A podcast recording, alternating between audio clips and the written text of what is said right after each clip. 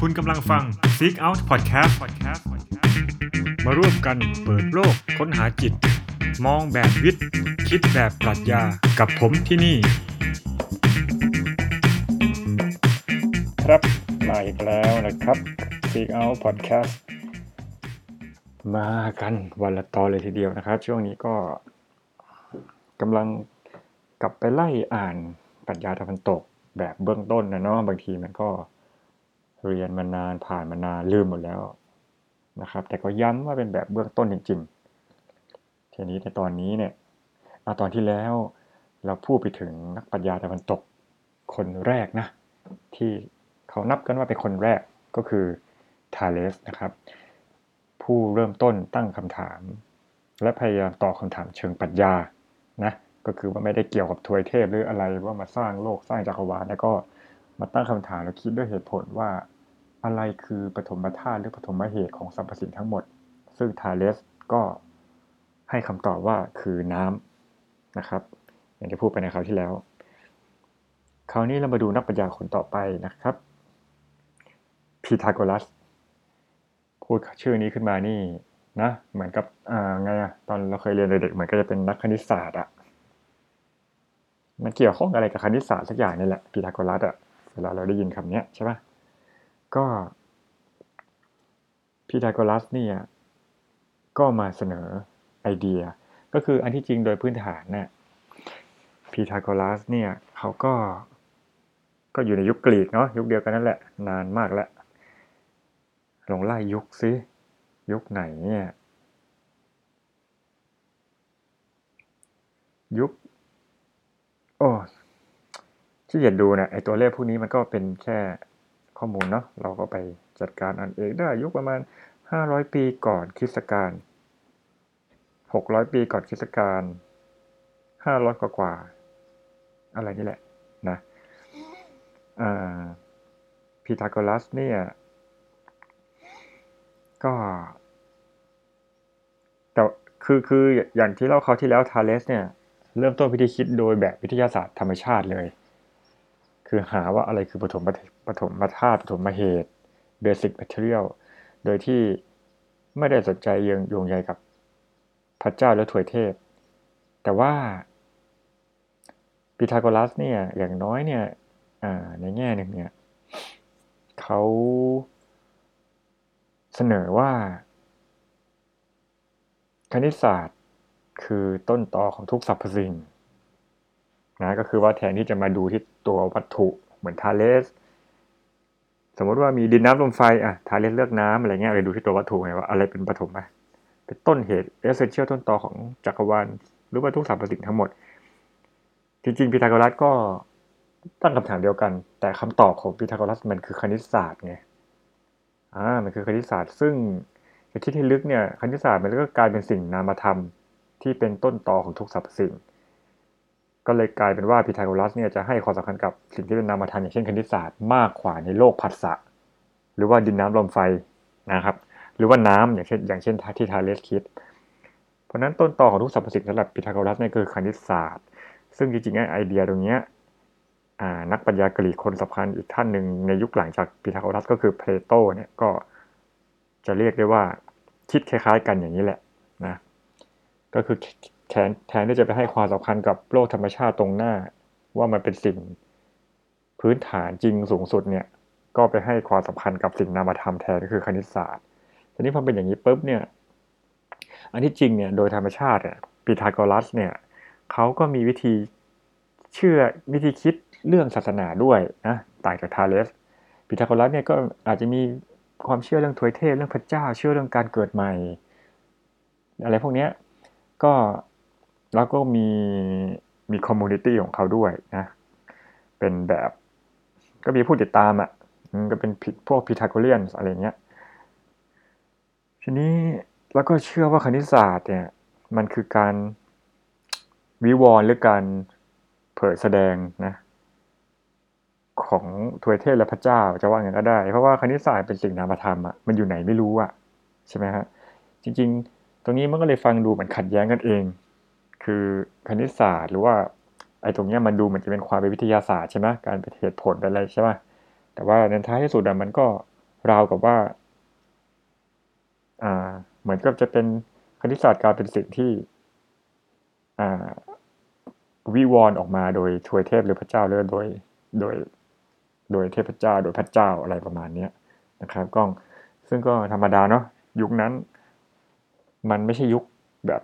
วิทยาศาสตร์สมัยใหม่อย่างปัจจุบันนะยุคนั้นเราจินตนาการนะต้องโอ้ยกี่ปีมาแล้วอะหลายพันปีมาแล้วอะ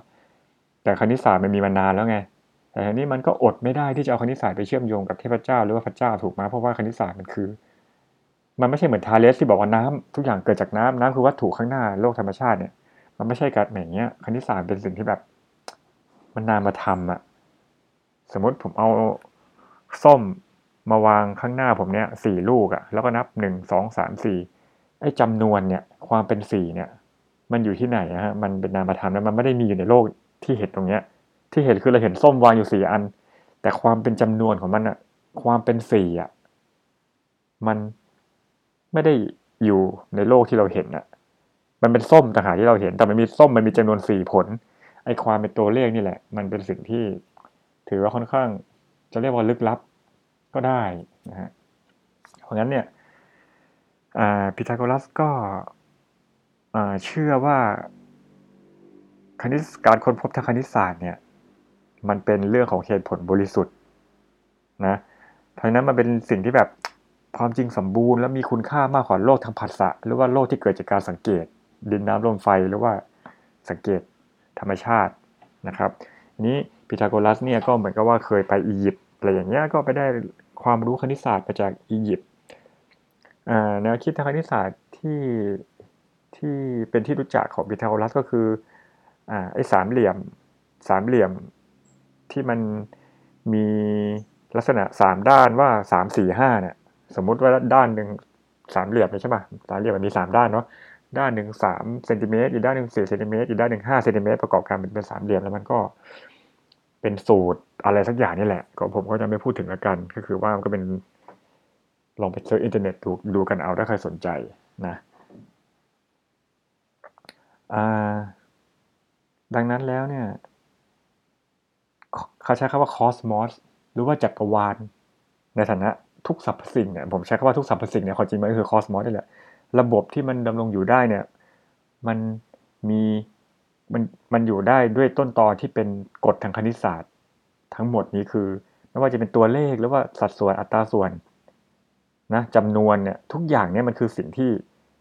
ความจริงสูงสุดพื้นฐานเป็นฟันเดเมนทัลฟันเดเมนทัลพื้นฐานที่สุดที่พยุงสรรพสิ่งทุกอย่างพูดง่ายๆสรรพสิ่งทุกอย่างในโลกธรรมชาติเนี่ยมันมันเป็นมันเป็นภาวะเผยเผยแสดงของคณิตศาสตร์ หรือจำนวนหรือตัวเลขนะครับ นี่ก็รวมถึงเลขาคณิตด้วยนะพวกจุดอ่าสมมติอะเอาอย่างนี้แล้วกันสำหรับพีทาโกรัสเนี่ยสมมุติว่าเลขหนึ่งใช่ไหม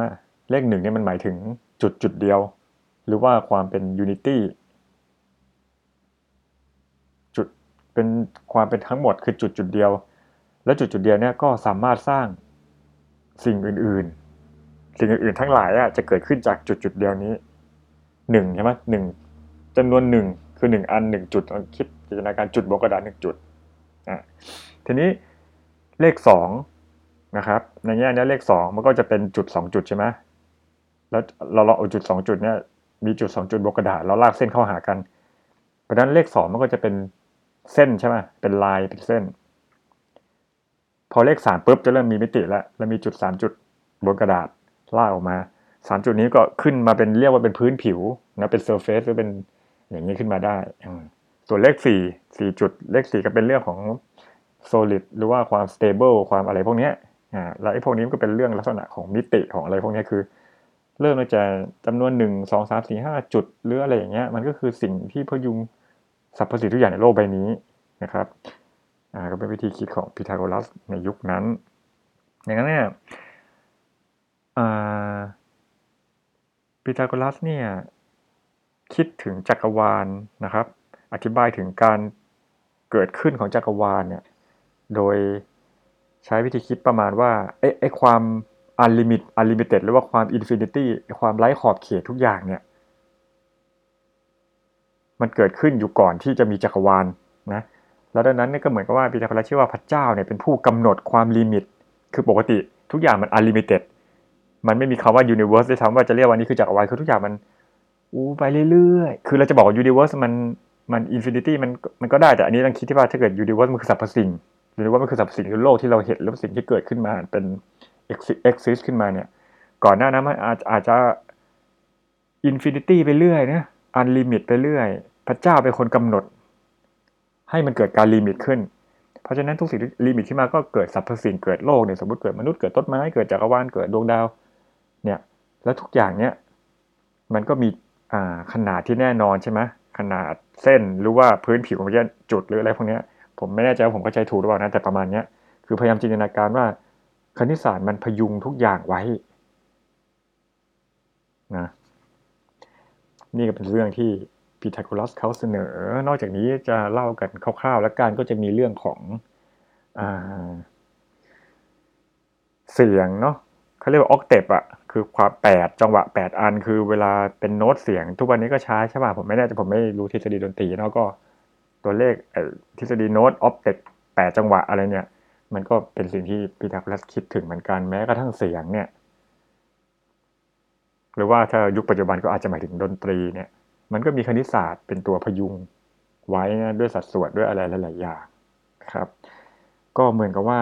พีทาโกรัสก็เลยสรุปว่าจำนวนเนี่ย มันคือ the ruler of form จำนวนนี่เป็นแบบผู้ควบคุมทุกอย่าง เป็น ruler เลย ruler รูแปว่ากฎใช่ไหม ruler คือผู้ควบคุมกฎอะเพราะนั้นจำนวนเป็นจำนวนหรือตัวเลขแหละทางคณิตศาสตร์เป็นสิ่งที่ก่อให้เกิดทุกอย่างนะครับ พูดไปวนพูดไปพูดมามันก็จะวนไปวนมาเนาะก็เอาเป็นว่า เรามาแค่ปูพื้นนะ ใครสนใจก็ไปดูต่อในอินเทอร์เน็ต วันนี้ก็นักปรัชญาคนที่สองแล้วก็คือพีทาโกรัสนะครับ ซึ่งเชื่อว่าคณิตศาสตร์คือต้นต่อของทุกสรรพสิ่งนะครับ ก็สิ่งที่สำคัญสิ่งหนึ่งของทฤษฎีของพีทาโกรัสเนี่ยก็คือเป็นการร่วมสร้างสรรค์การก่อกำเนิดของปัญญาตะวันตกนะต่อจากทาเลสนะก็เป็น แต่ก็จะเป็นในแง่ที่ทาเลสทาเลสเน้นโลกธรรมชาติข้างหน้าเราที่เราเห็นใช่ไหมสังเกตเห็นได้ observation อะไรพวกนี้ แต่ว่าพีทาโกรัสเนี่ยจะเน้นเรื่อง abstract เน้นเรื่องความเป็น pure reason เป็นเหตุผลบริสุทธิ์เป็นคณิตศาสตร์นะซึ่งซึ่งพีทาโกรัสเชื่อว่ามันเป็นสิ่งที่สมบูรณ์และเหนือกว่าโลกทางผัสสะหรือว่าโลกธรรมชาติตรงหน้านะครับ ก็อันนี้ก็เป็นเรื่องราวของ พีทาโกรัส ที่จะมาเล่าให้ฟังกันในวันนี้คราวต่อไปคราวหน้าเราจะมาพบกับนักปัญญากรีกท่านอื่นนะครับ นี่ยังไม่ถึงโซเครติสเลยนะครับ เรามาเล่าที่เล่ามาสองท่านแล้วเนี่ยเป็นยุคก่อนโสเครติสนะครับ เพื่อที่จะมาเล่าให้ทุกท่านฟังว่าปรัชญาตะวันตก มันเกิดขึ้นมาอย่างไง แล้วเราจะเห็นสายทานนะ เห็นปะพอทาเลสมองตั้งคำถามทางปรัชญามองจากโลกธรรมชาติ ว่าทุกอย่างมันเกิดขึ้นจากน้ำอะก็สายทานทางความคิดปัญญาต่อมาก็คือว่าเป็นเรื่องการหาแล้วว่าอะไรคือปฐมเหตุหรือปฐมธาตุอะไรคือฟันเดเมนทัลพื้นฐานที่พยุงรองรับทุกสรรพสิ่งใช่ไหมอ่า นี่ก็เป็นสายทานวิธีวิธีคิดทางปรัชญาก็ส่งต่อมาที่พีทาโกรัสพีทาโกรัสก็กำลังหามกันว่าอะไรคือต้นตอแกนแกนอ่าฟันเดเมนทัลหรือว่าพื้นฐานของทุกสรรพสิ่ง เพียงแต่ว่าคำตอบของพีทาโกรัสเนี่ยคือคณิตศาสตร์ ซึ่งเป็นสิ่งนามธรรมนะครับ วันนี้ผมก็ขอลาไปเท่านี้ก่อนนะครับ ก็พบกันใหม่นะในตอนหน้าขอบคุณที่รับฟังครับอ่ามีอ่าอันนี้ไม่เคยพูดสักครั้งเดียวเลย สมมุติถ้าฟังนะครับแล้วชอบนะครับ ก็อ่าก็ถ้าเกิดว่าช่วยกันแชร์นะครับใน Facebook ใน Twitter หรือในอะไรก็ตามเนี่ยผมก็จะมีความยินดีเป็นอย่างยิ่งนะครับ แล้วก็ขอบคุณมาก ๆ นะครับ วิชาปรัชญาเป็นวิชาที่สำคัญนะครับ อย่างน้อยรู้แบบผิวๆเผินๆเบื้องต้นสนุกสนุกผมว่ามันก็สนุกดีนะครับ โอเค สวัสดีครับ คุณกำลังฟัง Seek Out Podcast มาร่วมกันเปิดโลกค้นหาจิต มองแบบวิทย์ คิดแบบปรัชญากับผมที่นี่